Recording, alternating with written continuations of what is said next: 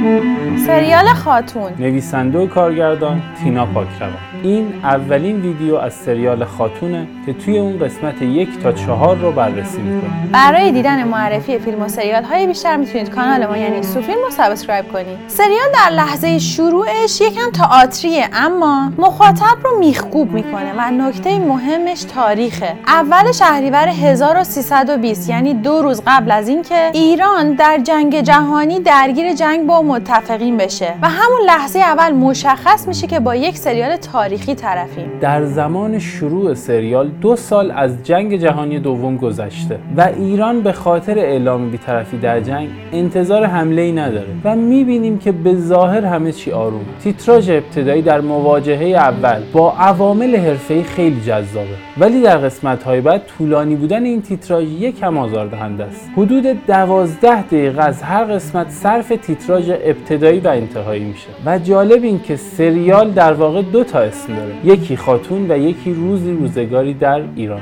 خیلی از عوامل سریال مشابه سریال قورباغه هستند مثل تهیه کننده کار آقای علی اسدزاده که قبلا سریال قورباغه رو هم تهیه کرده بودن. و لوکیشن خونه خاتون دقیقا همون جاییه که در قسمت چهارم سریال قورباغه هم دیدیمش. و حتی چند تا از بازیگران رشت هم تو هر دو کار مشترکن. البته آقای اسدزاده همسر خانم تینا پاکروان یعنی کارگردان سریال هم هستن و به خاطر همین حسابی برای این سریال سنگ تموم گذاشتن و یکی از پرخرجترین سریال های شبکه نمایش خانگی رو ساختن. با توجه به دوره تاریخی سریال و شخصیت خود خاتون آدم خیلی یاد سریال شهرزاد میفته چون خاتون خیلی از الگوهای شخصیتی شهرزاد رو هم داره. مثل باسواد بودن کتابخون بودن آزادی خواه بودن و جسور بودن. البته خاتون تصویر رئالتری از جامعه در اون زمان نشون میده و شاید سریال قربانی همین تصویر رئال بشه. چون در آثار تاریخی فیلمساز مجبور روایت رسمی حکومت حاضر رو نشون بده تا سانسور نشه. غزل شاکری کاراکتر فهیمه اکبر رو بازی کرده یعنی خواننده نویسنده گیلانشناس و فعال اجتماعی که تا همین سال 88 هم زنده بودن. غزل شاکری یکی از آهنگهای ایشون رو به زیبایی در سریال اجرا می‌کنه و سکانس برتر قسمت اول رو رقم می‌زنه. جایی که دوره هم می‌زنن و می‌خونن و دوربین در بین اونها در حال رقصه.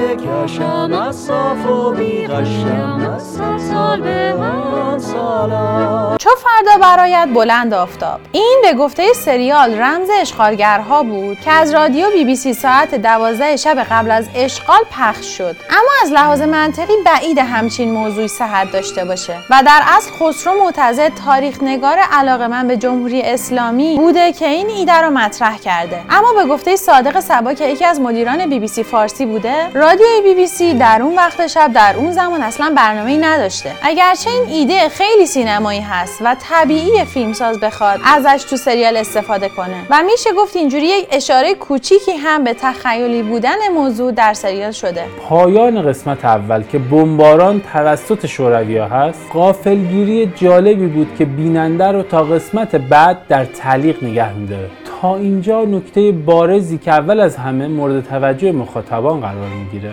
فیلم برداری زیبا با قابهای سینمایی هست که توسط هومن بهمنش گرفته شده و به قول امید شبیه کارت پستاله. هارمونی خیلی خوبی بین اصلاح رنگ و فیلم برداری لطیف بهمنش و طراحی صحنه و لباس دلنشین و دکوپاژ خوب کارگردان به وجود اومده که تو انتقال حس به بیننده کمک می‌کنه. همینطور موسیقی عالی کیهان کلهور تقریبا تمام بازیگرها نقششون رو به خوبی ایفا کردن. ولی در بین اینها بهناز جعفری با گیریم درجه یکش کاملا تبدیل شده به یک گیلانی اصیل که وقتی بچهش در سریال میمیره یک بازی درجه یک ازش می‌بینه. جالبه بدونید که بهناز جعفری گیلانی نیست اما انقدر لحجه گیلانی رو خوب ادا کرد که حتی دوستهای گیلانی ما هم متوجه این قضیه نشدن. نگار جواهریان که چند سالی هست نقش مناسبی بازی نکرده حالا با این سریال سریال فاخر به عرصه بازیگری برگشته و به قول زهرا برعکس اکثر نقشاش اینجا متفاوت عمل کرده و شاید در ادامه با شخصیت زنی مقتدر و فهیم مثل شهرزاد توی یادها موندگار بشه. اشکان خطیبی به نظر ما انتخاب خیلی درستی بوده چون خیلی خوب نشون داده که به ظاهر مردی قوی ولی در باطن کاملا مستاصل و البته عاشقه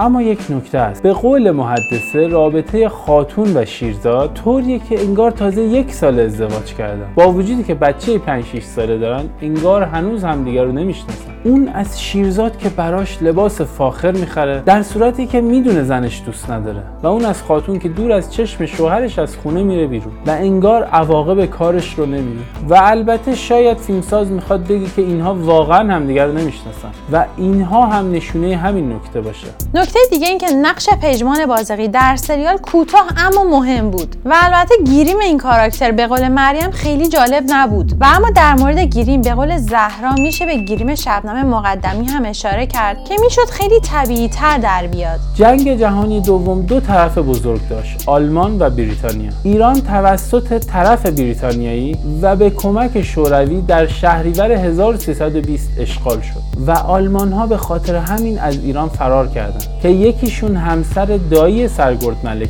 که به نظر میاد جاسوس آلمان هاست و به دخترش ماریا سپرده که نامه هاش رو بسوزونه ولی اون این کار رو نمی‌کنه و احتمالاً بعدا براش دردسرساز شه. در سریال ارتش ایران در زمان رضاشاه خیلی میهم پرست نشون داده شده. ولی دقیقا جایی که روی عکس رضاشاه که همچین ارتشی رو ساخته تمرکز میشه حرف از وطن فروشی زده میشه. و این یکی از همون روایت های رسمی حکومت امروزه که فیلمساز برای جلوگیری از سانسور مجبور بهش تم بده.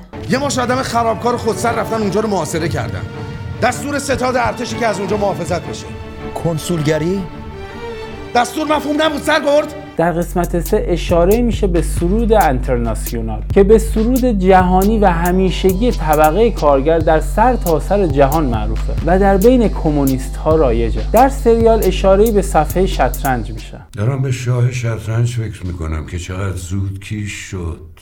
کیشش دادن. و معنی اون سکانس اینه که رضا شاه که بعد از اشغال از ایران تبعید میشه اول به جزیره موریس و بعد جوهانسبورگ در آفریقای جنوبی میره. مقصر اصلی بعد از شاه در شکست ایران از نظر تیمسار آریا وزیره. یه شطرنج دیگه است که وزیر بازی رو پیش می‌بره. که اشاره داره به محمد علی فروغی معروف به زکاءالملک که دستور ترک مقاومت به ارتش ایران داد و با نیروهای شوروی و انگلیسی همکاری کرد. در عوض قولهایی ازشون گرفت که با این کار از اشغال کامل کشور و تجزیه ایران جلوگیری کرد. تو قسمت چهارم مرگ امیرعلی خیلی یوهویی و بدون مقدمه اتفاق افتاد. و اصلا نفهمیدیم کی مریض شد و چرا حالش بد شد. اما کارگردانی و بازی ها به خصوص موسیقی درجه یک تونست مخاطب رو به خوبی تحت تاثیر قرار بده و یک سکانس کم نظیر و شاعرانه رو به نمایش بگذاره.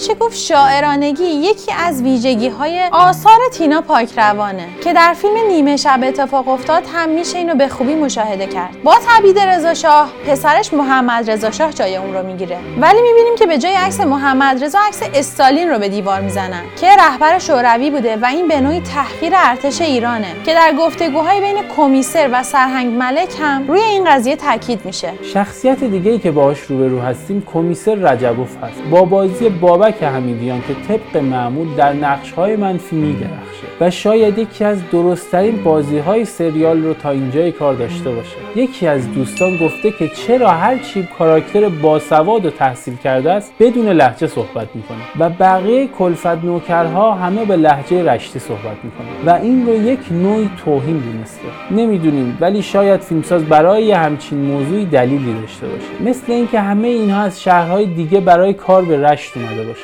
یکی از نکات فرامتنی سریال تبلیغات بیلبوردیش هست. که موهای نگار جواهریان که ممکنه کلاهگیز هم باشه به طرز خیلی بدی سانسور شده. و نکته دوم این که خیلی جالبه اسم میرسعید مولویان هم در تیتراژ اول میاد هم عکسش در بیلبورد کنار سه بازیگر مشهور کار اومده. در صورتی که نه چهره مشهوری هست نه تا حالا کار شاخصی ازش دیده شده. باید صبر کنیم ببینیم دلیلش چی می‌تونه باشه. خیلی خوشحالیم که کارگردان این اثر فاخر خانم تینا پاکروانه. ایشون کار فیلمسازی رو ابتدا با فعالیت در پشت صحنه شروع کردن و با کارگردانهای بزرگی مثل کیمیایی، مهرجویی و بیزایی همکاری داشتن که در نهایت سه فیلم سینمایی هم ساختن. هنوز بعد از چهار قسمت خیلی بازیگرهای مطرح سریال مثل مهران مدیری به سریال اضافه نشدن و احتمالا قسمت‌های جذابتری در پیش داریم.